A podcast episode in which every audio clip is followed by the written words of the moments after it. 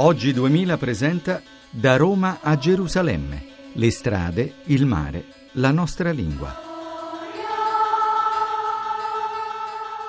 Un saluto da Sergio Valsania e da Giuliana Angel. Oggi siamo partiti da Cerignola e siamo arrivati a Canosa di Puglia, 18 km di tappa che ci hanno portato a 473 km da, dalla nostra partenza da Roma.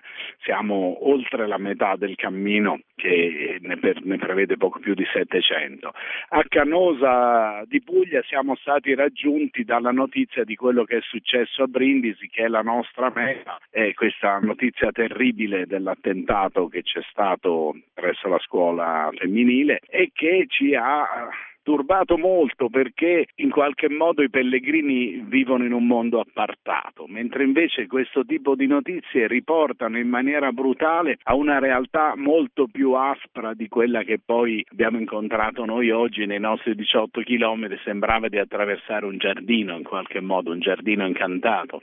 Eh sì, infatti era un giardino incantato perché era tutto cosparso di ulivi, di albicocchi, di ciliegi, di qua e di là fichi d'India che ho scoperto adesso anch'io. Eh, questa specie di corso sulla flora, sulla flora mediterranea, mediterranea infatti, sì, infatti ho arricchito tantissimo le mie conoscenze in questi giorni e poi attraverso uno splendido profumo di cipressi abbiamo attraversato il ponte romano e poi abbiamo visto in mezzo ad un bellissimo vivaio proprio all'ingresso a Canosa anche l'arco di Traiano. È la figura che ci accompagna in questo sì. percorso perché noi percorriamo la, la, la, via Appia Traiana, la via Ignazia e quindi è il nostro riferimento e Traiano è anche una personalità rumena in qualche eh, modo, infatti, quindi sì, è infatti. veramente il simbolo del nostro andare di questi giorni.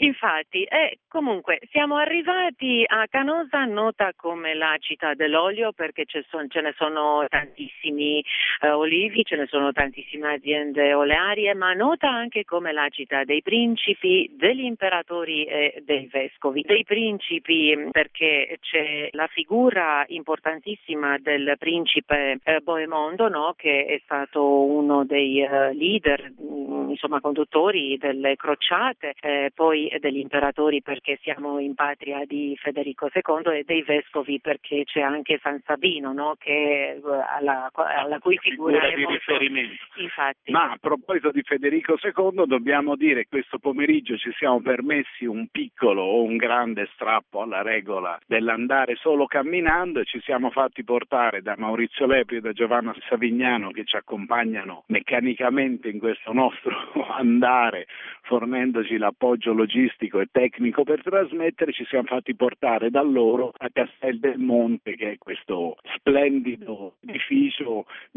misterioso costruito proprio da Federico II. E infatti misterioso perché non sappiamo esattamente cosa ha avuto in mente Federico II quando l'ha fatto costruire perché non pare che ci sia mh, con un ruolo di difesa assolutamente. Non ha un no? intento militare perché è lontano dalle vie di comunicazione. Infatti né ha adibito la dimora direi perché eh, non perché ha proprio la forma di un castello, non è un, un, casino di caccia, non è un luogo di un buon ritiro, è proprio un castello che ha questa sua forma ottagonale, bellissima, imponente. Come la corona di Federico, peraltro. Come la corona degli imperatori, di tutti Degli gli imperatori imperatori. di Germania, la corona di Carlo Magno, che poi tutti gli imperatori di Germania si sono tramandati e che adesso è a Vienna, mi sembra, conservata. Noi domani procederemo oltre Canosa in una tappa abbastanza impegnativa di 30 km